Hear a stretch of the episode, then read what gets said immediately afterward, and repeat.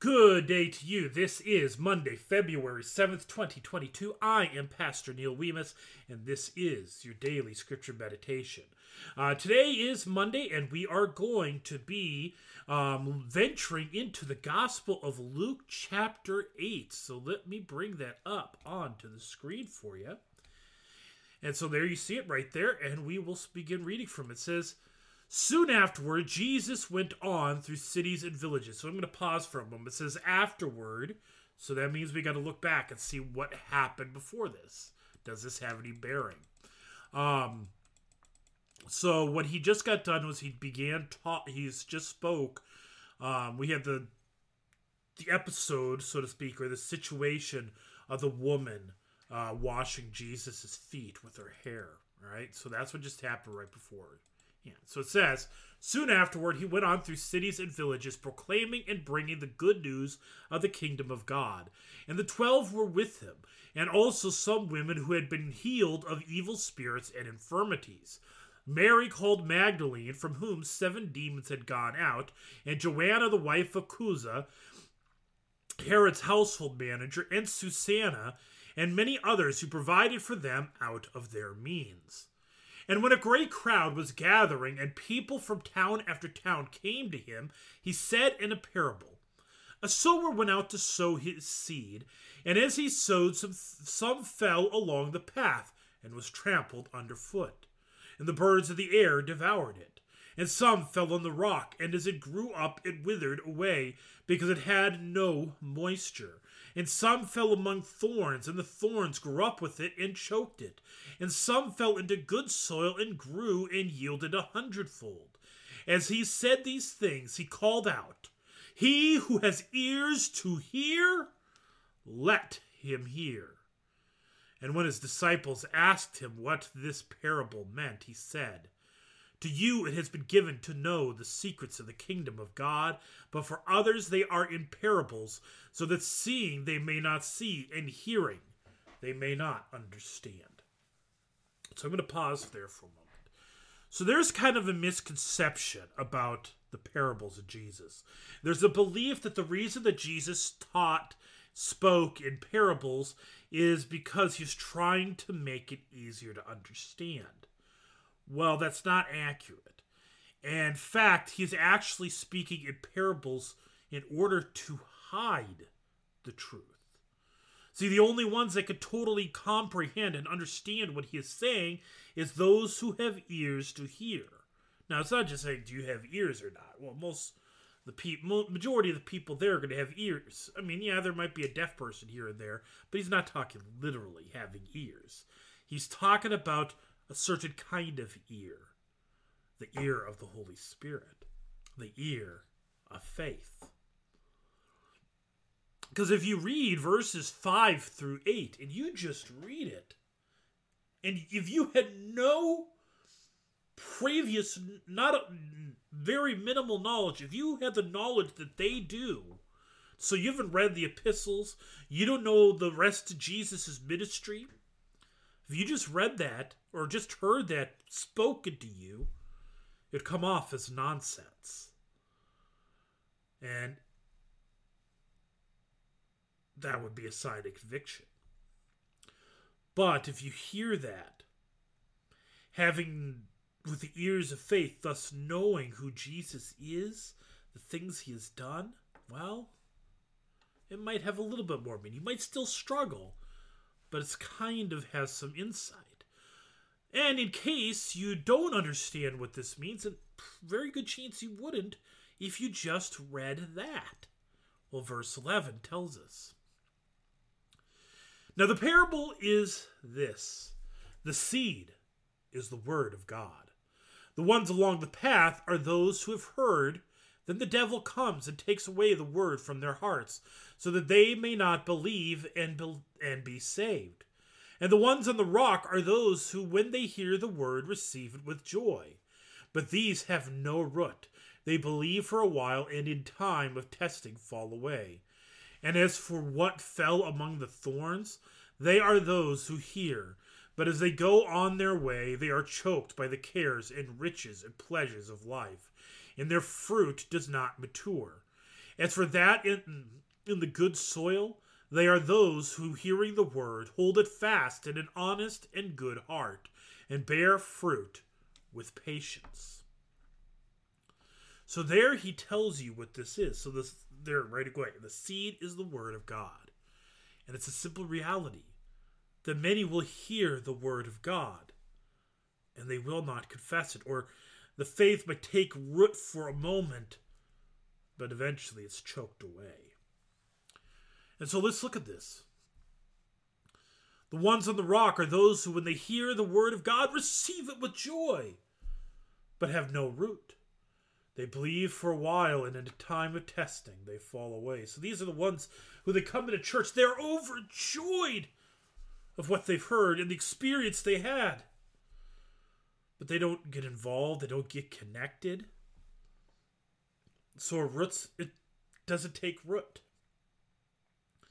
And so when those emotions, those highs, those joyous moments go away, or they become stale or stagnant, they wander and they fade away. Those who fell among the thorns, they are those who hear, but as they go on their way, they are choked by the cares and riches and pleasures of life. These are the ones they're baptized. They they go through confirmation. They're taught the faith in many and various ways through Sunday school or whatever, but they get busy. They have work. They have their hobbies. There's think I think especially for kids who go through confirmation, they get confirmed, and then they got they get sports. I mean, they have all these extracurriculars in school, all these activities, and all these things are going on in their life, and they just fall away or they become distant. The one who are that are in good soil, they are those who hear the word of God, hold it fast in an honest and good heart, and bear fruit with patience. Verse 16 no one, after lighting a lamp, covers it with a jar or puts it under a bed, but puts it on a stand so that those who enter may see the light. For nothing is hidden that will not be made manifest, nor is anything secret that will not be known and come to light. Take care then how you hear, for to the one who has, more will be given, and from the one who is not, even what he thinks that he has will be taken away. Now, what are the things that he's talking about? What's the manifest? Is he talking about possessions? He who has been given, so here, take care for the one who has, more will be given. Is he talking about money or possessions? No. He's talking about faith. Those who have faith, more will be given. More faith. Those who have not, even that which they think they have will be taken away. In other words, the Word of God, the faith that you have, the identity you have as a child of God, as a confessor of Christ, don't hide it. Or if in reality that your faith is placed in something other than Christ, it will manifest itself. It will show itself in its own ways. So, what is it that we are showing? Are we showing our faith before the world, or are we covering it? The seed that has taken plant, are we letting it be covered, thus allowing it to be choked out? So that's so let's keep going. Verse 19. Then his mother and his brothers came to him, but they could not reach him because of the crowd. And he was told, Your mother and your brothers are standing outside desiring to see you. But he answered them, My mother and my brothers are those who hear the word of God and do it.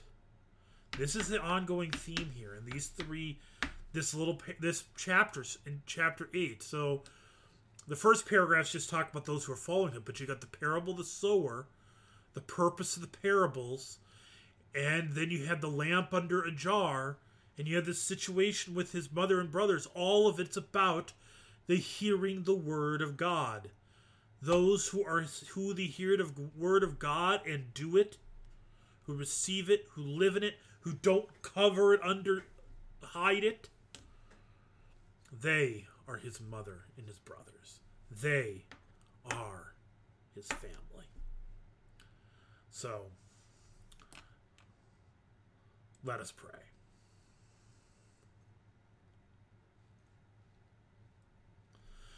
Lord God, Heavenly Father, we pray that you would keep us steadfast in your word, that we would make the hearing of your word and the living out of the faith that takes root in your word. May it carry us through. May it shine to the world, that the world may see, believe, hear, and bear the same light unto others. We pray this in Jesus' name. Amen. At this time, we're going to switch over, move over to the reading of the Luther's Large Catechism. Um, you may recall on Saturday, um, we had read, we began the first commandment, what it means to be to have a God. Now I'm just going to read this last sentence as a good reminder. It says, "Now I say that whatever you set your heart on and put your trust in is truly your God." And so this is what the first commandment is. It's focusing on what is your God what do you place your trust in? And we're going to expand upon this as we read through this large catechism, this first commandment from the Luther's large catechism. It says the purpose of this commandment is to require true faith and trust of a heart which settles upon the only true God and clings to him alone. It is like saying, See to it that you let me alone be your God, and never seek another. In other words, whatever you lack of good things, expect it from me. Look to me for it. And whenever you suffer misfortune and distress, crawl and cling to me. I, yes, I, will give you enough and help you out of every need. Only do not let your heart cleave to or rest on any other. This point I must unfold more clearly. It may be understood and seen through ordinary counterexamples. Many a person thinks that he has God and everything in abundance when he has money and possessions. He trusts in them and boasts about them with such firmness and assurance as to care for no one. Such a person has a God by the name of Mammon, i.e., money and possessions, on which he sets all his heart this is the most common idol on earth. He who has money and possessions feels secure and is joyful and undismayed as though he were sitting in the midst of paradise. On the other hand, he who has no many doubts and is despondent as though he knew of no God. For very few people can be found who are of good cheer and who neither mourn nor complain if they lack mammon. This care and desire for money sticks and clings to our nature right up to the grave. Indeed, what is it? The root of all evil is, or all kinds of evil, is what? The love of money. Making money a god, an idol it's common. And it's not literally trusting in a dollar bill, right? It's not literally trusting in cash. It's the things that they purchase. And sometimes we, as he says, money and possessions. We trust in our possessions, whether it be our our house, our cars, our clothing, our shoes, our electronics, our cell phone. I mean, how many of us are so attached to our cell phone. How many of us make technology and things of that sort into our God, our idol, the thing to which we look for trust and hope? Verse 10 So too, whoever trusts and boasts that he has good skill, great skill, prudence, power, favor, friendship, and honor also has a God, but is not the true and only God. This truth reappears when you notice how arrogant, secure, and proud people are because of such possessions, and how despondent they are when the possessions no longer exist or are withdrawn. Therefore, I repeat that the chief explanation of this point is that to have a God is to have something in which the heart entirely trusts.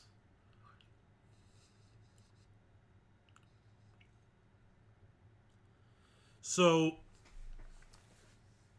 note there friendship, power, so many things that honestly, none of those things are bad. Being really gifted at something, maybe you're really good at uh, building things. You're maybe you're a really good lawyer, a good cook, good at sports, good at video games. Whatever it is, you might become dependent upon those things. And when you lose it, like an athlete who gets injured and has to end their career early.